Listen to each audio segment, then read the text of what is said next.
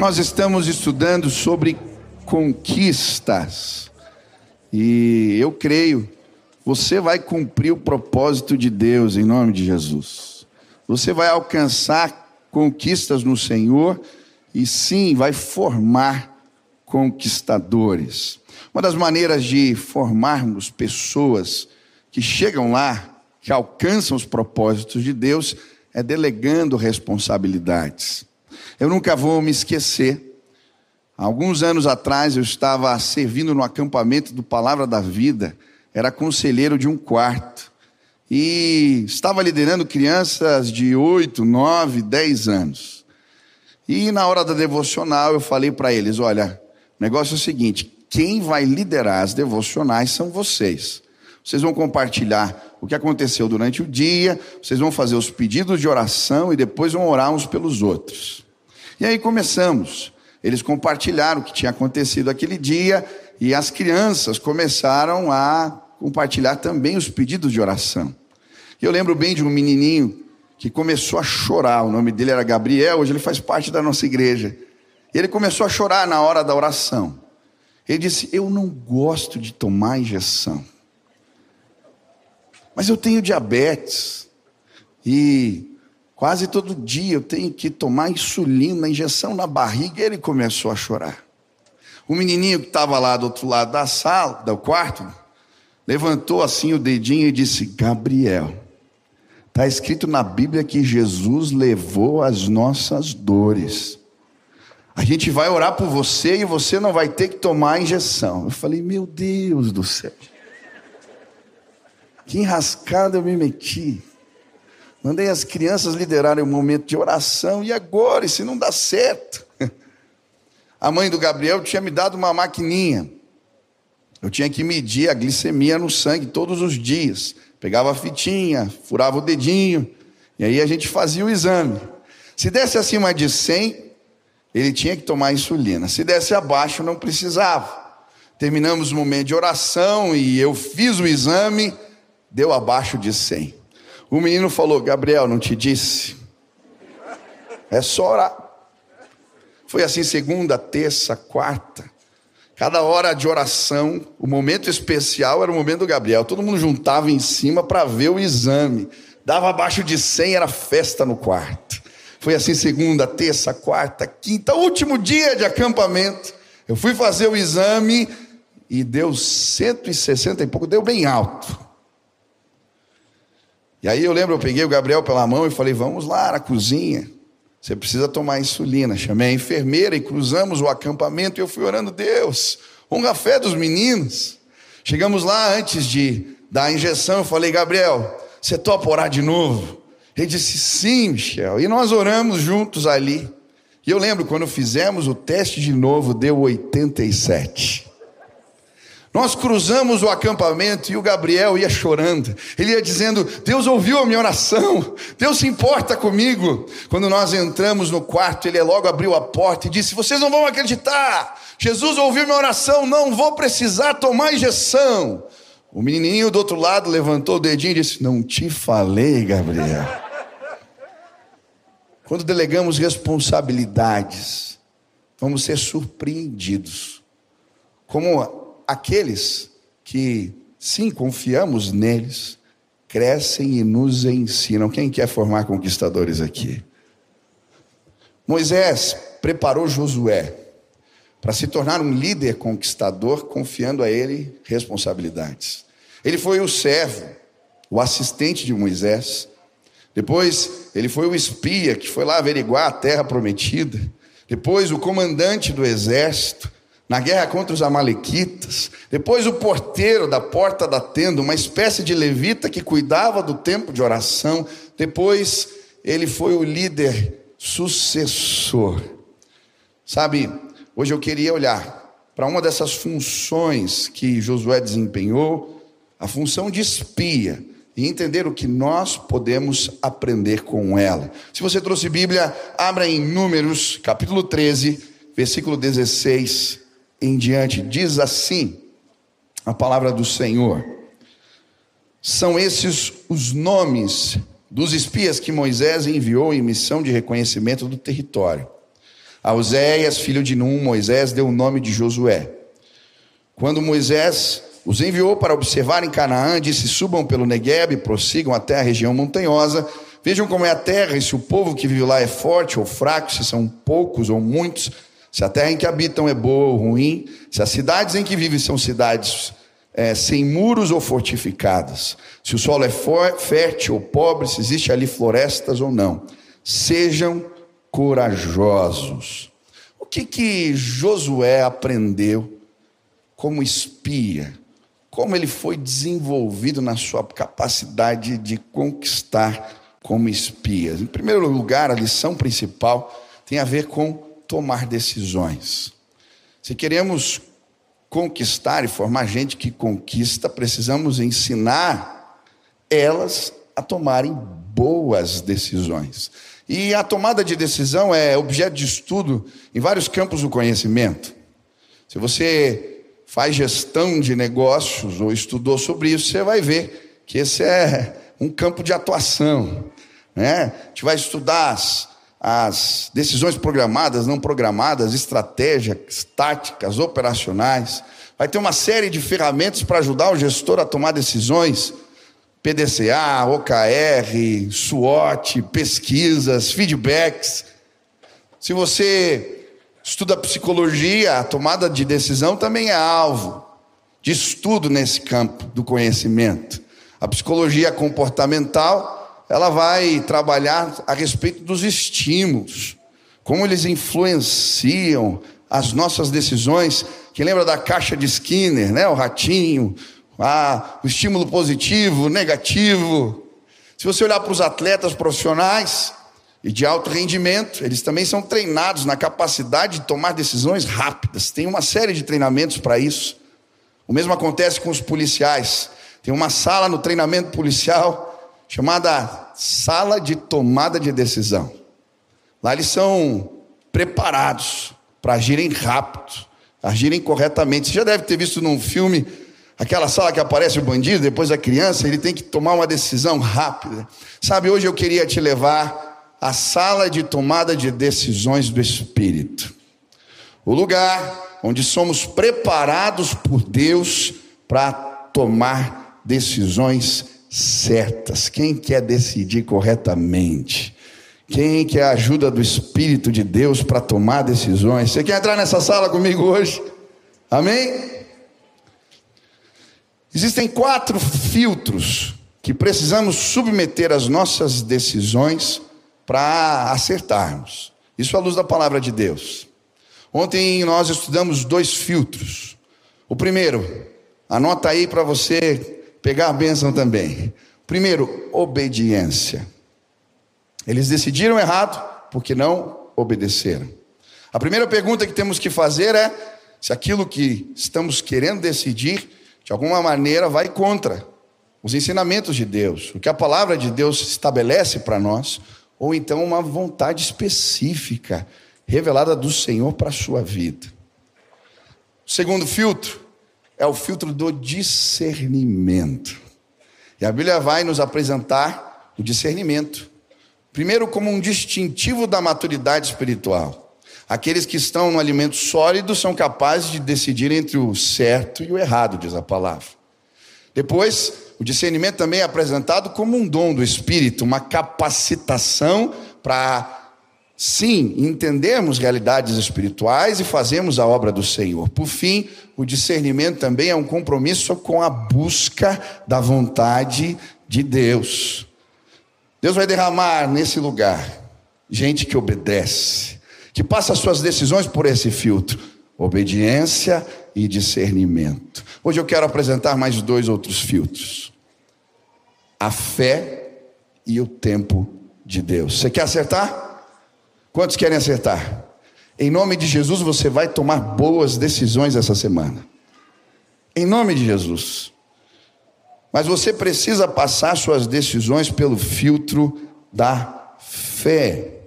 A Bíblia vai nos mostrar que o povo de Israel não entrou na terra prometida porque eles não submeteram as suas decisões a esse filtro.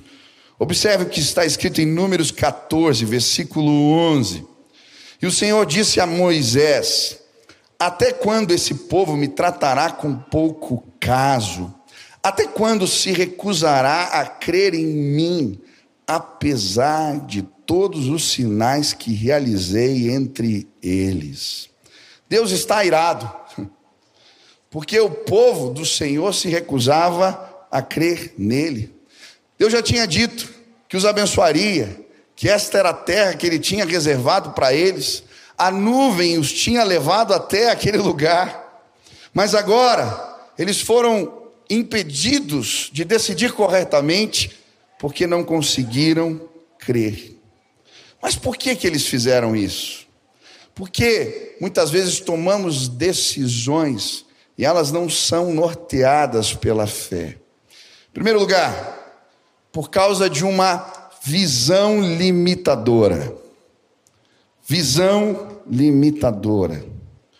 Os líderes do povo que foram espiar a terra tiveram uma visão limitadora e apresentaram ela para os seus liderados e causaram um grande estrago. Sabe, a Bíblia vai nos contar a história de pessoas que em determinado momento tiveram a sua visão limitada por algo ou por alguém. Eu gosto da história de Abraão. Deus havia feito promessas para Abraão, de que ele teria descendentes, mas o tempo foi passando, ele estava velho, sua esposa estava velha, agora ele está dentro de uma barraca, reclamando. Deus, o que aconteceu com as suas promessas? De certa maneira, dentro daquele lugar, a visão de Abraão era limitada. Ele só conseguia enxergar as suas dores. Lona na frente, lona em cima, lona atrás. Mas quando Deus vai se revelar ele diz: sai da tenda.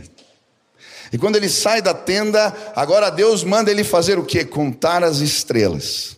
E à medida que ele conta as estrelas, a sua visão é ampliada, e a Bíblia diz: enquanto Abraão contava as estrelas, ele creu, e isso lhe foi imputado por justiça. Hoje, Deus te trouxe aqui para sair do lugar que limita a sua visão, Ele quer te fazer contar as estrelas. Ele quer revelar propósitos com uma visão maravilhosa. Sabe, hoje você vai crer em nome de Jesus. Quantos querem contar as estrelas? Essa semana, junto com os pastores, eu fui provocado por uma pregação que eu assisti do pastor T.D. Jakes. Esse pastor dizia, logo no começo da pregação, que a visão ela tem que ser atormentadora, aterrorizante e um pouco ridícula. Vou repetir. A visão que Deus tem para você, em nome de Jesus, ela tem que ser aterrorizante, atormentadora e um pouco ridícula. Ele contou a história dos meninos que consertavam bicicletas e resolveram construir aviões. Você pode imaginar, enquanto eles estavam ali reparando uma bicicleta, entregando o pedido, no telefone falando: estamos trabalhando em algo. O que, que é? Algo pesado, que vai carregar gente, que voa. Acho que o nome vai ser avião. Que loucura! Quando contamos as estrelas, podemos tudo. Nós fizemos um exercício aquele dia, compartilhar Visões aparentemente ridículas. Talvez você tenha uma assim e não tenha coragem de falar para ninguém. Nós começamos a fazer um exercício, a falar dos nossos sonhos. Eu tive coragem de até falar um meu lá. A minha mãe tinha um sonho aqui para essa igreja. Construir uma torre de oração, está lá na maquete. Mas por uma série de questões técnicas nós não podemos ter uma torre. E aí eu compartilhei um sonho ridículo com eles, vou compartilhar com vocês. Por que, que a torre da Telepar, a antiga torre da Telepar, não pode ser a nossa torre de oração? Você já parou para pensar? A gente pega um horário, talvez à noite, reúne as igrejas e começa a orar pela cidade lá de cima. Ah, eu creio, Deus vai fazer algo, por que não? Eu lembro quando disse isso, falaram, passou no critério. É ridículo, mas pode dar certo. Sabe, o povo decidiu errado, porque eles tinham uma visão limitada. Primeiro, uma visão limitada sobre Deus. Eles não eram capazes de ver. O Deus que fez a sarça arder no deserto, que pegou um príncipe que estava lá adormecido, viu um arbusto que pegava fogo e não se consumia, e ali, depois de um encontro com Deus, ele se transforma no libertador da casa de Israel. Depois, eles viram o Deus que operou sinais, sinais no Egito, e vieram as pragas. Rio se transforma em sangue, pedra caindo, pragas, rãs. Eles saem da terra porque o nosso Deus é poderoso e ainda saem com despojos. Os egípcios entregam brincos, braceletes, presentes, prata, ouro, porque o nosso Deus, ele é poderoso. Se não bastasse, eles estão sendo perseguidos agora e se veem encurralados. O exército inimigo atrás e o mar na frente deles. E então Deus diz para Moisés: diga ao povo que marche. Ah, eles se lançam na direção das águas, e o nosso Deus, que é todo-poderoso, como quem abre um livro, abre o mar. Sabe, muitas vezes esquecemos. Se os sonhos são de Deus, podemos tudo. Ele é o Deus Todo-Poderoso, Ele não mente, o que Ele fala acontece. Eu gosto de Gênesis 18, versículo 14, quando a Bíblia nos faz uma pergunta: existe algo difícil para Deus? Eu também gosto de Isaías 43, versículo 3, quando a palavra de Deus vai dizer: ainda Antes que houvesse dia, eu sou, nada escapa das minhas mãos, agindo eu, quem impedirá? Esse é o nosso Deus. Eu recebi um versículo de um pastor amigo essa semana, Jeremias 20, 11. O Senhor, porém, está ao seu lado, como um poderoso guerreiro, aleluia. Muitas vezes não temos fé, porque temos uma visão limitada de Deus. Ei, o projeto é dele. Você tem convicção? Você buscou discernimento? Ele deu direção? É dele. Então, você pode. Se ele disse vai acontecer, não se preocupe em nome de Jesus. Segundo, eles tiveram uma visão limitada a respeito de si mesmos. Aquele povo estava se vendo como gafanhotos. A Bíblia vai nos mostrar, versículo 33, vimos também os gigantes, aqui é o relatório dos espias, os descendentes de Enac, diante de quem parecíamos gafanhotos, a nós e a eles. Muitas vezes não somos capazes de cumprir o propósito de Deus, porque não enxergamos corretamente a nós mesmos. É por isso que quando Deus vai preparar Josué para as conquistas, ele primeiro trabalha na sua identidade. Seja forte e corajoso. Não temas, nem te espantes, porque eu sou contigo por onde quer que andares. A palavra forte aqui é duro como uma pedra, resiliente. Seja forte. Você é forte. Eu acho interessante como Jesus trabalha com Pedro quando vai prepará-lo, Simão, para o ministério. Primeiro ele trabalha a sua identidade, muda o nome dele. Você é Pedro, uma pedra, você é forte. Pedro era tudo menos resiliente. Ele era impetuoso, primeiro a desembanhar a espada, o primeiro a fazer declarações acaloradas sobre Jesus, o primeiro a se lançar nas águas, mas quando a pressão aumentou, ele negou a Jesus. Mas Jesus continuava chamando ele de Pedro. Você é forte.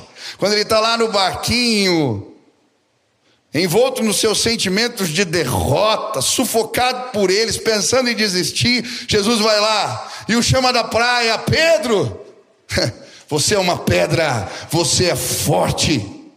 Sabe, se queremos cumprir os propósitos de Deus, precisamos ouvir o que Deus fala a nosso respeito. Precisamos ter uma visão não limitada do que Deus tem para nós. Hoje eu vim dizer para você: você é Pedro, você é forte, você pode chegar lá. Deus tem algo novo para fazer através da sua vida. Lá em casa, minha esposa, ela usa alguns mecanismos para ministrar na vida das crianças, muito interessante. Professora, ela tem uma didática legal. Lá tem a taça da honra, lá em casa. No café da manhã tem um copo especial. E dependendo do dia, é o Beni, ou é a Nina, ou sou eu. A gente pega a taça da honra. E naquele dia, Todo mundo tem que dizer para aquele, às vezes é um dia importante, um desafio, características que a gente vê nele. Elogios, palavras de bênção, palavras de incentivo, sabe, em nome de Jesus eu quero trabalhar bem a identidade dos meus filhos. Eles precisam saber quem eles são no Senhor. Ei, em nome de Jesus, talvez você tenha uma visão limitada a respeito de si mesmo, se veja como um gafanhoto. Eu quero te dizer, você é um servo do Altíssimo e ele vai te fazer chegar lá. Você é forte e corajoso. Você é Pedro, não desista em nome de Jesus. Às vezes temos uma visão limitada das situações que estamos envolvidos. O caos já se apresentou para você? Sabe aqueles becos sem saídas? Não vemos alternativa e nos desesperamos. Já sentiu assim? Eu gosto de Gênesis quando o Espírito pairava sobre a face do abismo. Ele literalmente medita no caos, se relaciona com ele. Hoje eu queria te convidar a olhar sobre outra perspectiva, a se debruçar sobre o caos, a meditar no abismo. Muitas vezes alternativas e perspectivas novas surgem quando fazemos esse exercício de fé. Hoje, em nome de Jesus, Deus te trouxe aqui para ampliar a sua visão. Quantos querem decidir passar as decisões pelo filtro da fé? Amém? Pede para Deus, trabalhe a minha visão. Eu quero ver do jeito certo. Segundo, eles não submeteram as decisões ao crivo da fé, porque se importaram demais com o julgamento dos outros. O povo deu importância demais ao relatório desastroso dos dez espias. E muitas vezes o que nos impede de decidir por fé são os julgamentos dos outros. Muitas vezes esses julgamentos são cruéis, eles nos ridicularizam. Literalmente, talvez pessoas cheguem a rir de você. Se você ler a palavra, você vai ver vários momentos que isso aconteceu. Diante de projetos de Deus, pessoas foram ridicularizadas, não é? Quando ele constrói a arca, as pessoas zombavam dele, riam dele, tá louco, esse velho. Para que esse barco desse tamanho? Que negócio é esse? Chuva? Isso nem existe. Sara, quando os anjos vieram na sua casa dizer que ela, uma mulher velha, teria filhos, ela caiu na gargalhada. Sabe, muitas vezes não chegamos lá porque nos importamos demais com o que os outros vão pensar, com o julgamento feito pelos outros. Eu fui muito impactado essa semana pelo testemunho do pastor Adoniran. O pastor Adoniran está sempre aqui ministrando para nós, através das Libras. E nós estávamos ali num exercício de fé, falando das coisas de Deus, e ele começou a contar a sua história, quando riram dele. Pastor Adoniran nasceu e viveu parte da sua vida no interiorzão do Pará. E em determinado momento, quando ele tinha 13 anos, ele fala: Eu vou sair daqui, eu vou estudar. Já criança, ele começou a dizer essas coisas, mas as pessoas riam dele. Pegava o trator, ele criança, e deixava do lado de fora para ele sair correndo atrás do trator. E tirava um sarro. É o menino que quer estudar. Mas um dia, uma senhora velha, avó dele, cega, fala: Eu acredito em você, menino. manda aquele menino para estudar na casa de um tio.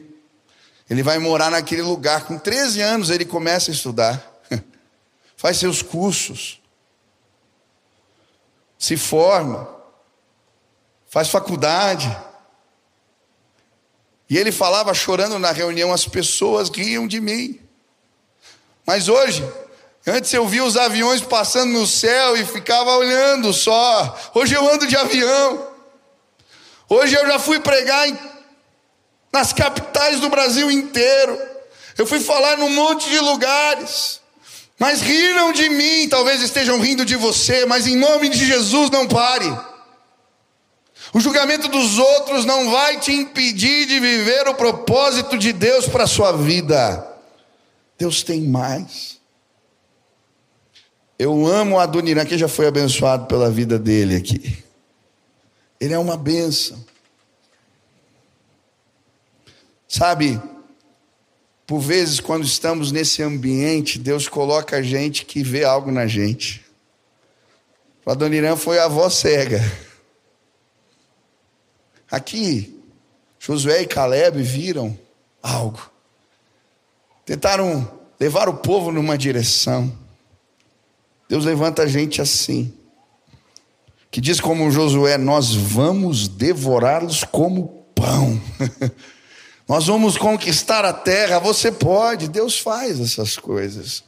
Ontem eu estava conversando aqui com meu sogro. Nós temos um, um trabalho no Parolim e eu lembro bem quando nós começamos esse trabalho, fui procurar uma igreja, um lugar para a gente começar uma igreja, e falaram que eu podia pedir ajuda para o Edson do Parolim. E o Edson veio me atender na porta com a roupa da torcida organizada do, da Império. E eu disse para ele: Eu preciso de um lugar para uma igreja. E ele de fato me ajudou. E eu fiquei muito feliz, o Edson do Parolim não era convertido, mas num dos últimos cultos do ano passado, eu estava lá e Deus fez uma obra linda, ele entregou a vida para Jesus. E o meu sogro agora está discipulando o Edson do Parolim. Vamos começar uma célula e disse para o sogro: Ó, pastor, pode se preparar que vai ter 100 pessoas. Ele é líder na comunidade lá. Começou uma célula grande essa, com 100 pessoas. E o Edson estava contando uma história. Diz que um dia, uma senhora catadora,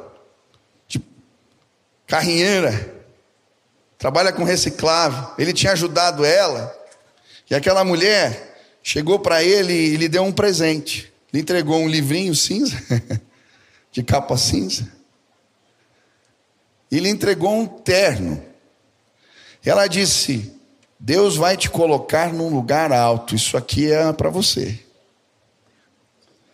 Ele disse: Eu não sabia ler. Comecei a pegar aquele livrinho com a capa cinza e comecei a ler as primeiras palavras naquele livrinho. E aí, o povo do Parolim se organizou, teve as eleições eu fui eleito vereador da cidade. Ia acontecer a cerimônia de posse, eu não sabia o que vestir. Perguntei para minha mulher, ela falou: ah, usa calça jeans. E ele estava estudando que roupa usar, e então ela lembrou. E aquele terno, estava lá amassado, aquela mulher tinha dado. Ele foi pôr o terno, só que ele tinha engordado, não, não, não cabia nele. Ele vai com o terno todo apertado para a reunião na cerimônia de posse, num dos momentos, ele vai levantar e rasga o terno inteiro do lado da cueca dele e fica aparecendo. As pessoas ali naquele lugar começam a rir dele. Quando chega o seu momento de falar, ele diz: Olha, eu estou aqui com esse terno porque eu ganhei dessa mulher, ele levou a senhora junto. As pessoas começam a aplaudi-lo. E ele estava dizendo, no discipulado, essa semana, eu creio, Deus mandou aquela mulher para eu fazer crer. Agora eu não quero mais ocupar aquela posição, não. Eu vou ser pastor aqui no Parolim. Deus vai me usar. Talvez você sinta assim, com o terno desajustado, As pessoas estão rindo, os julgamentos delas não estão te ajudando muito. Mas eu quero te dizer em nome de Jesus: você vai chegar lá. Deus talvez me trouxe aqui, ou trouxe alguém aqui para te dizer, ou colocou alguém na tua vida para te dizer, como Josué e Caleb, ei, seja forte, corajoso, não desista, o Senhor é contigo. Terceiro, impedimento para tomarmos decisões baseadas pela fé tem a ver com o medo. O medo muitas vezes nos paralisa. O povo, diante do relatório, começa a chorar de medo. Olha o que diz o texto, capítulo 14, versículo 1. Naquela noite, toda a comunidade começou a chorar em alta voz. Todos os israelitas queixaram-se contra Moisés e contra Arão, e toda a comunidade lhes disse: Quem dera tivéssemos morrido no Egito ou neste deserto, porque o Senhor está nos trazendo para esta terra, só para nos deixar cair a espada. Nossas mulheres e nossos filhos serão tomados como despojo de guerra. Não seria melhor voltar para o Egito? E disseram uns aos outros: Escolheremos um chefe e voltaremos para o Egito. Os medos nos paralisam. Em primeiro lugar, eles ficaram com medo dos riscos. Os gigantes, as cidades fortificadas, os exércitos melhores preparados. E muitas vezes, quando nós vamos calcular os riscos, nos desesperamos. Eles também ficaram com medo do fracasso. E muitas vezes, nós paramos porque temos medo de cair. Deixa eu te dizer em nome de Jesus: o fracasso faz parte do processo do teu crescimento. Crianças não andariam se não se dispusessem a cair. É um tropeço, e depois o outro, e depois mais um, e então elas alcançam o equilíbrio. As águias aprendem a voar caindo lá no alto das montanhas. Quando chega um determinado momento do desenvolvimento, a águia mãe vai lá e joga elas lá de cima. E elas vão batendo as asas de uma forma equivocada, vão rodopiando até que conseguem se equilibrar. Em nome de Jesus, não tenha medo, nem dos relatórios terríveis, nem do fracasso. Sabe, as preocupações com nós mesmos, às vezes demasiadas, nos impedem de chegar no lugar que Deus tem para nós. Por fim, nós também não filtramos as decisões pela fé por causa da murmuração. O texto vai dizer no versículo 26: Disse mais o Senhor a Moisés e a Arão: Até quando essa comunidade ímpia se queixará contra mim? Tenho ouvido as queixas desses israelitas murmuradores. Diga-lhes: juro pelo meu nome, declara o Senhor que farei a vocês tudo o que pediram. Uma das dos impedimentos para tomarmos decisões por fé ou filtrá-las pela fé tem a ver com as murmurações. A gente começa a reclamar de tudo, a criticar tudo. E a gente cria um ambiente que impede o mover de Deus na nossa vida. Talvez você esteja fazendo isso na sua casa. Você constantemente chega reclamando, reclamando do dia, reclamando das pessoas. Talvez o seu senso crítico seja um pouco alto demais. Nesse lugar dos murmúrios, impedimos a ação de Deus, tomamos decisões erradas. Decisões que não são baseadas na fé. Deixa eu te dizer algo. Quantos querem que seus filhos tomem decisões por fé? Levante as mãos. Criem um ambiente abençoador. Lá em casa nós temos algumas práticas. Tem o pote da gratidão, é coisa da minha mulher. Ela faz a gente, pelo menos uma vez na semana, escrever os motivos de gratidão. Ensina as crianças a agradecerem, a honrarem umas às outras, a orarem. E elas vão começar a tomar decisões de fé. Elas vão aprender a recorrer ao Senhor na hora que não encontram respostas. E elas vão ver o poder de Deus. Sabe? Isso aconteceu essa semana comigo. Era dia de jogo do Palmeiras. Eu sou palmeirense. Meu time está indo bem, graças a Deus. Menos de. Estamos no segundo mês do ano, dois títulos. Se continuar assim, aleluia. Cheguei para ver o jogo e cadê o controle da televisão? Eu comecei a ficar desesperado, o Benício também, vai num quarto, vai num outro, vai num lugar, procura ali, não acha.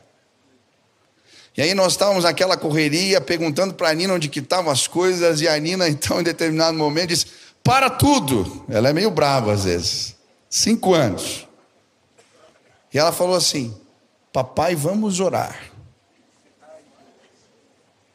Esses dias, pai, eu perdi o meu cinto, eu não achava. E eu orei. E Deus me mostrou que estava no banheiro. Eu abri a gaveta e estava lá. Vamos orar. Falei, então tá bom, filha, ora. E ela orou assim: Papai do céu, mostra para gente onde está o controle. Em nome de Jesus, amém. O Beni virou para ela e perguntou: E agora o que a gente faz? Fica quieto um pouquinho, espera. E eu estava esperando na sala, eu falei: Meu Deus, e agora? E aí o Espírito Santo falou no meu coração: Olha no colchão. Eu fui para o meu quarto. Quando eu cheguei, comecei a mexer no colchão, Deus falou assim: Não, não é no teu, é no dela. Eu fui no quarto dela, quando eu tiro o cobertor, está o controle. Em 10 segundos, nós estávamos procurando há 20 minutos. Em 10 segundos, eu volto com o controle. Sabe por quê?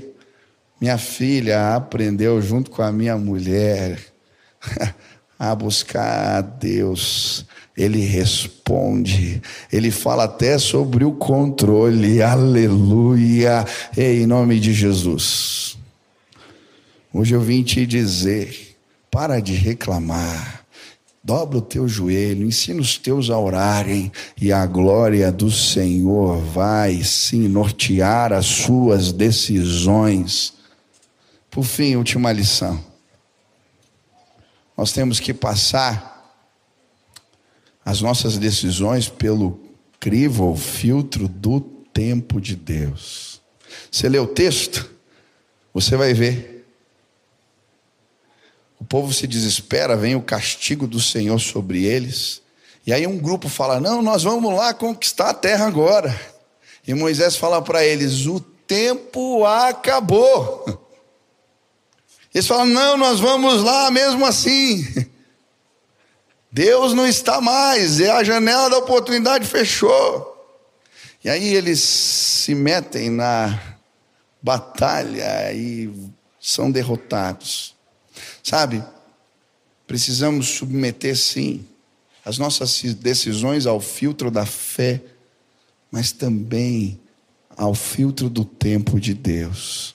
Eu creio que hoje Deus abriu uma janela de oportunidade para você. Tem decisões que elas não voltam mais. São oportunidades que aparecem e se perdemos, elas simplesmente vão embora. Quem já perdeu uma oportunidade que não voltou? Eu já. Hoje eu vim dizer para você: o Senhor abriu uma janela de oportunidade hoje sobre a sua vida. Consulte. Veja se o vento sopra na direção certa. É o tempo, Senhor. Quando perdemos o time, queimamos pessoas, queimamos projetos, perdemos oportunidades.